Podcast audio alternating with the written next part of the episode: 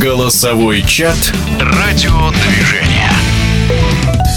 Теннисный сезон продолжается, и все же победа Даниила Медведева на ю эс Оупен была убедительной. В голосовом чате вместе с известным спортивным обозревателем Александром Владыкиным принимает участие великолепный в прошлом теннисист, полуфиналист Ролан Гаррос в одиночном разряде, заслуженный мастер спорта России Андрей Чесноков. Вот что, в частности, сказал Андрей о Медведеве. Я, конечно, проанализировал то, что именно Медведев подойдет к ю эс Оупен в очень хорошей форме. Это было очевидно, потому что так как он играл в Канаде, потом, конечно, его просто бензина не хватило в Цинциннати, но я понимал, что у него есть время. На ю эс Оупен, откровенно говоря, у него достаточно была спокойная сетка.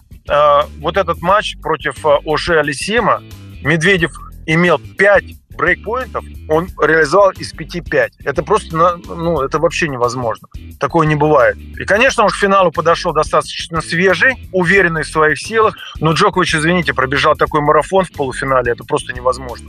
Конечно, вот этот матч против Зверева, где ему пришлось идти просто до самого конца, мне кажется, его немножко физически утомил. И поэтому мне показалось, что в финале он не был достаточно свежий, потому что я посмотрел, он больше играл агрессивно, потому что он не мог держать вот эти длинные розыгрыши, он их проигрывал.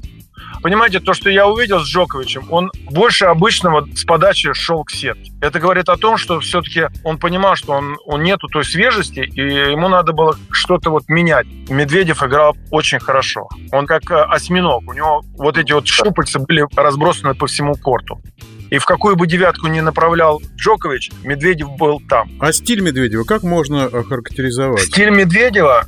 Во-первых, он очень хорошо двигается. Плюс у него такая экономная работа, что он может вправо-влево бегать до бесконечности. Он очень хорошо восстанавливается. У него хорошая подача. Он высокого роста. У него есть удары. Вы знаете, у него мяч летит плоско. И когда он получает уверенность в игре, его вообще просто обыграть невозможно. То есть вообще невозможно. У него все летит внутрь корта. Он все попадает. Кроме того, что он все попадает, у него психология, что даже вот в самый критический момент он играет такое впечатление, что у него нет нервов.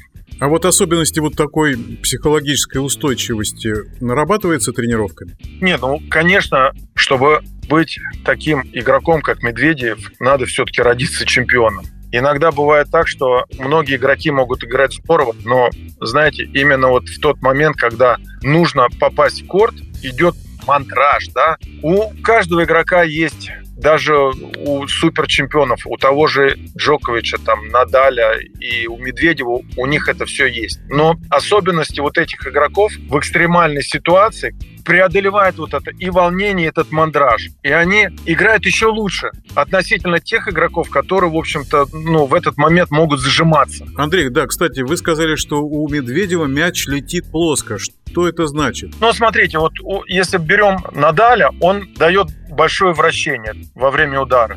Мяч так отскакивает, и он уходит еще в сторону. Если мне к мячу надо сделать один шаг, то против Надаля мне надо сделать два-три шага, чтобы добежать до этого удара. Потому что вот это вращение дает угол, который уходит. А здесь, получается, у Медведева, вы знаете, он как вот просто кинжал. Он играет вот этим плоскочом так плотно и так неожиданно, и мяч летит с такой скоростью, что реально вот ног не хватает, чтобы добежать до него, чтобы обработать мяч. Андрей, скажите, пожалуйста, мне казалось, что вместе с Медведевым одновременно прогрессировал, поднимался и Рублев. Но вот сейчас я смотрю, все-таки он уступает, по-моему, вот в этом прогрессе. Я не могу сказать, что у него есть какой-то спад. По крайней мере, Рублев в десятке мира, какой он там, шестой, седьмой. Я думаю, что это очень хороший результат. Я понимаю, что он выигрывал в основном турниры вот эти пятисотки. И, конечно же, пора иметь титул там мастерса или там войти разок в полуфинал или финал большого шлема.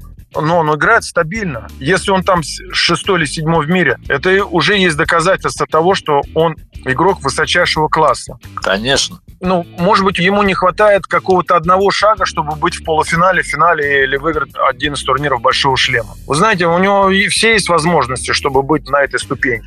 Но если взять, допустим, Рублева там три-четыре года тому назад, он вообще был худой, как швабра. Он сейчас хоть оброс мышцами, представляете, тренер, э, испанец, он сделал просто из Рублева невероятного игрока. Я просто в данном случае почему этот вопрос еще задал? Мне показалось, что вот именно на этом турнире, на ю эс Open, когда финал, вы помните, да, состоял из девушек, которые совсем были молодые, и у мужчин в сетке далеко, в общем-то, прошли такие имена, которые вроде бы не очень светились.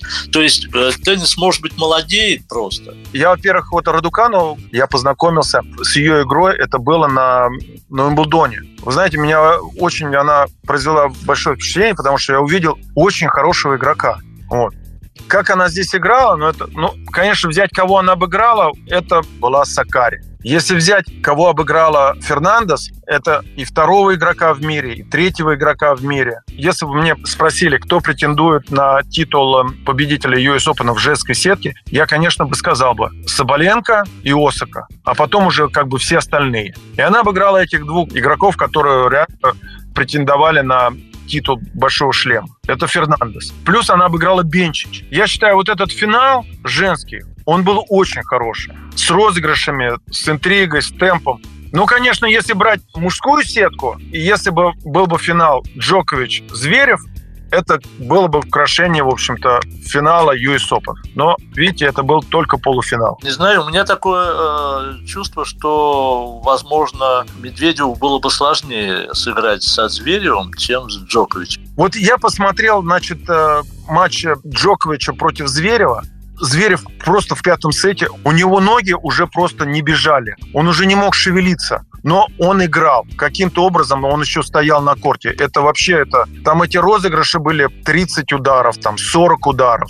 Один розыгрыш был вообще пятьдесят четыре удара. Но посмотрите, в каком темпе они это делают. Но это же невозможно, это запредельная скорость. Я не знаю, может быть, Зверев бы и вышел бы в финал, ну а что дальше? Да, Андрей, и возвращаясь к Медведеву, был финал в Австралии, вот теперь победа на ю эс Open. Дальше, вот как форма его будет? Он будет, он уже набрал максимальную форму и будет дальше чуть сбавлять или как-то по-другому? Вы знаете, я вот заметил, когда Медведев раскочегаривается, когда он набирает форму, его обыграть просто невозможно.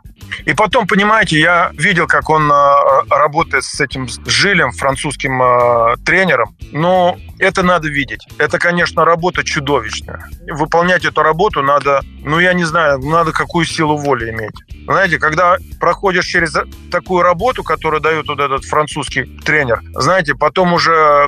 Это как этот Суворов сказал, тяжело в учении, легко в бою. Вот так вот.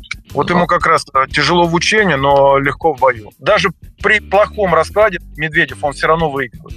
Знаете, этот игрок, ему нужно пройти первый круг, и потом его понесет, знаете, вот так, на волне. И вопрос такой умозрительный. Вот есть успехи Сафина, Кафельникова, и вот сейчас Медведева. Вообще можно как-то вот сравнить этих трех теннисистов? Взять, допустим, двухтысячный год. Был Марат Сафин, который тоже выиграл ю эс Open. Он первый, в общем-то, из россиян, которому покорился ю эс Open. До Марата Сафина, который выиграл в двухтысячном году, все-таки первый турнир для российских теннисистов покорился это Ролан Гаррос, где Женя Кафельников выиграл в финале у Майка Штиха. Вы знаете, если взять Кафельникова, он несколько лет стоял в десятке мира.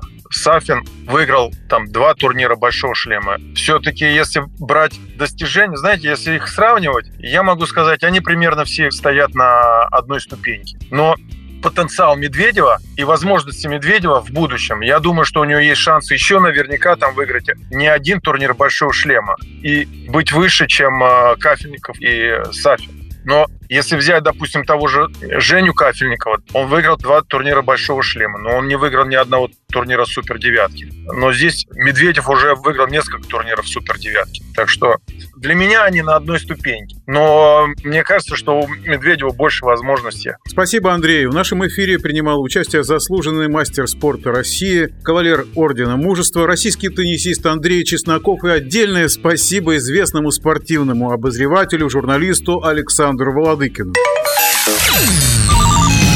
Голосовой чат «Радиодвижение».